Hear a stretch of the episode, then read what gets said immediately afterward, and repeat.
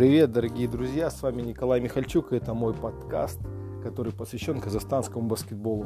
Пришло время ответить на все оставшиеся ваши вопросы.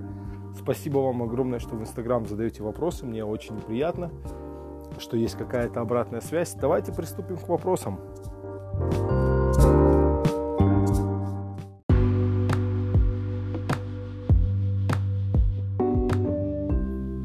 Первый вопрос. Сколько получают игроки в странах Азии и Океании, в баскетбольных клубах Азии и Океании? Интересный вопрос, спасибо. Я, наверное, не тот человек, который может точно дать какие-то суммы. Да, там, я не знаю, 2555 долларов получает тот игрок. Не, я, таких, я такой информации, к сожалению, не обладаю, а может быть и к счастью.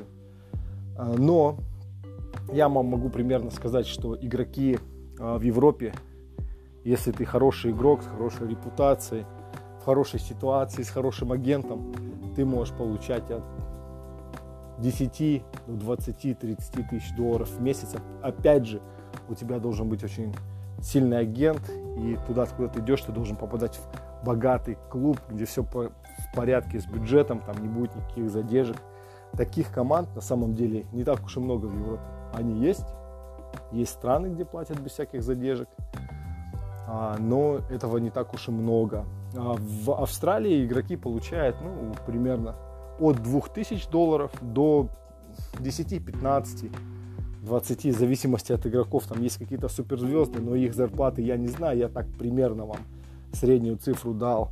В единой лиге ВТБ, сами понимаете, есть топовые клубы ЦСКА, Химки, Зенит, где все в порядке с бюджетами они себе могут позволить легионеров и по 20, 25, 30, 50. ЦСКА 100-150 тысяч в месяц может себе позволить. Ну, потому что с бюджетами проблем никаких нет. Что на наш рынок Казахстан, ну, у нас очень скудный маленький рынок, мало команд, мало игроков, а, очень маленькие бюджеты. Я думаю, что, наверное, средняя зарплата – долларов 650-700, ну, может быть и меньше по новому курсу, не знаю. Я так примерно прикидываю. А, может быть чуть побольше. Можно сказать тысячу, но тысячу, наверное, это слишком много. Если ты опытный игрок, поиграл за сборную, хорошая ситуация для тебя складывается, можешь 2000 попросить у какого-то клуба, могут дать, а могут дать там 1800, не знаю. Но это все примерно. Опять же, чтобы получать хорошие деньги, нужно иметь агента. В Казахстане мало игроков имеет своего агента. Это, наверное, одна из ключевых позиций, чтобы претендовать на хорошую зарплату. Если ты э, легионер, который начал свой путь из Америки, а зачастую они все начинают во вторых дивизионах, я не знаю, Испании, Италии, либо в маленьких клубах а, таких стран, где небольшие бюджеты, у команд, но много команд в лиге, как Польша, к примеру. В Польше кто-то играет, да, в Италии тоже в первых дивизионах бывает, кто-то сразу с NCAA проскальзывает. Начинают набивать свою репутацию, переходят а, в топовые клубы а, небольших стран, таких как Бельгия, кто-то в Литву может поехать поиграть. А потом уже, если все нормально идет, переходят в Еврокубок, Евролигу, в единую лигу ВТБ, и там уже играют на уровне 20, 30, 40 тысяч долларов в месяц это очень достойная зарплата. Очень достойная зарплата. Если кому-то из игроков повезет пройти этот весь путь, ну они просто красавчики. Тут вопросов нет. И молодцы. Задержаться на этом уровне тоже очень сложно. Бывает, что игрок подает а, какую-то перспективу, его топовый клуб подписывает за хорошие деньги, но потом он выпадает, идет вниз и зачастую заканчивает за более меньшие суммы в более маленьких командах. Ну, это вот так. Информация, она достаточно поверхностная, но я думаю, я раскрыл этот вопрос и ответил на него. Разные страны затронул, еще и Европу взял, ну, потому что по океане мало о чем можно поговорить, а если о Новой Зеландии говорить, здесь совсем скромные зарплаты, конечно, больше, чем в Казахстане, но тоже скромные, может быть, в районе тысячи, полторы тысячи долларов а, в месяц средняя зарплата. Ну, тут очень маленький сезон. Вот. И зачастую игроки полупрофессиональные. Они где-то работают и играют. Профессиональные легионеры, да, наверное, приезжают около 5, наверное, 6 тысяч долларов получают, но не более.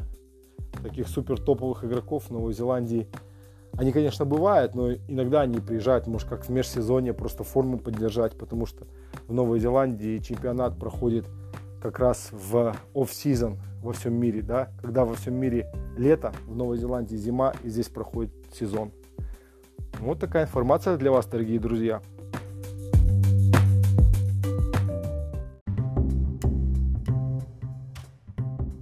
Следующий вопрос. Что мешает в Казахстане построить такие же уличные баскетбольные площадки, как в Америке? Ой, ну не знаю, что мешает на самом деле.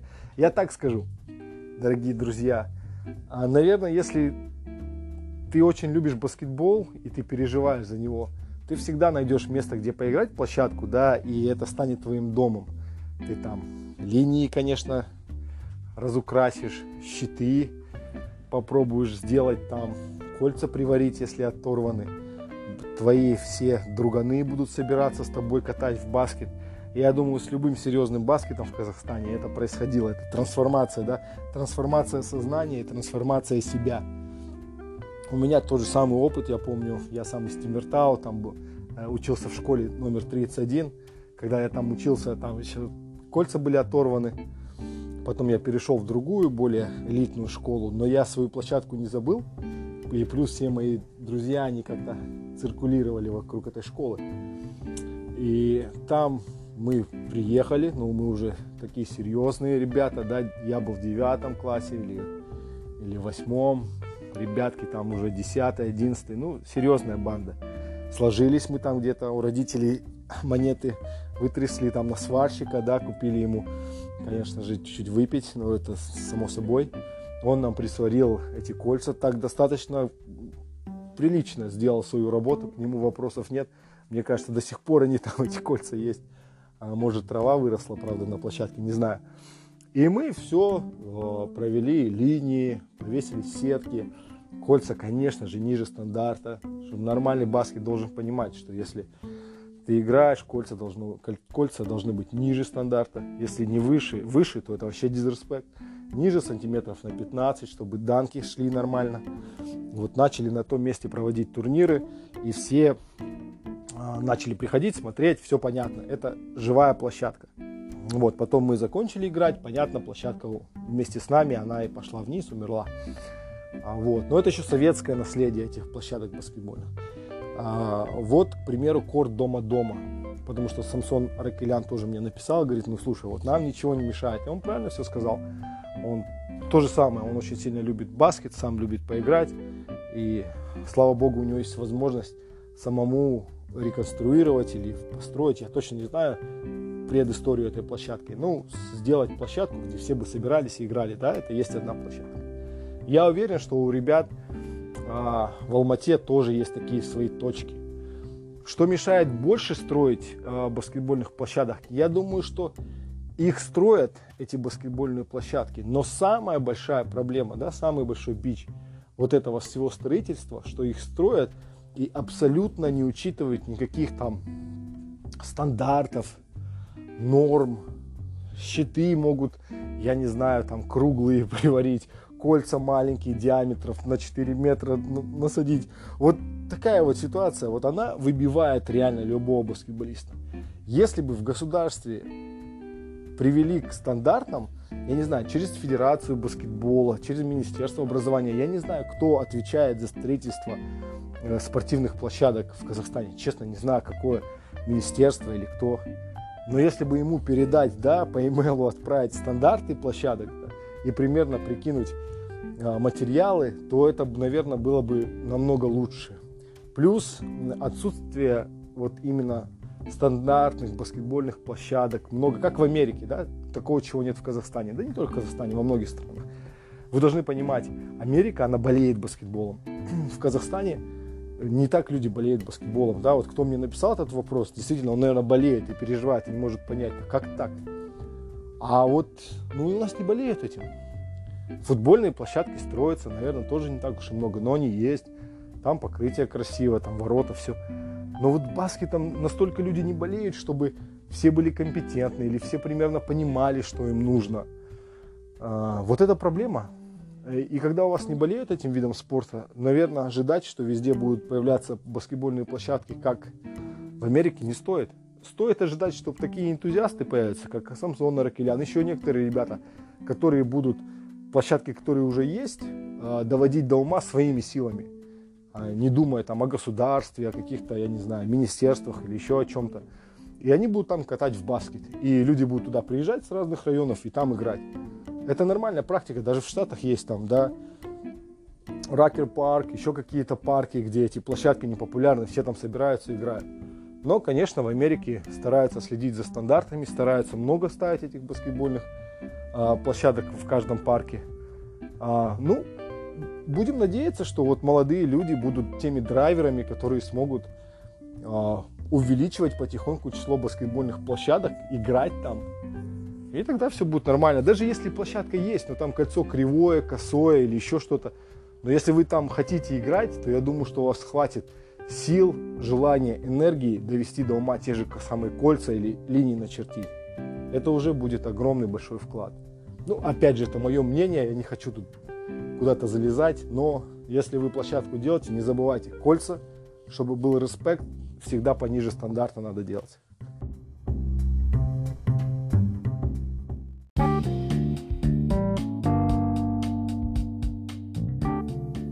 Следующий вопрос. Кого из игроков чемпионата Казахстана баскетбольный клуб Астана может взять к себе? Я в Инстаграме уже написал, а вопрос тут немножко в другом. А кого убрать из состава? Да?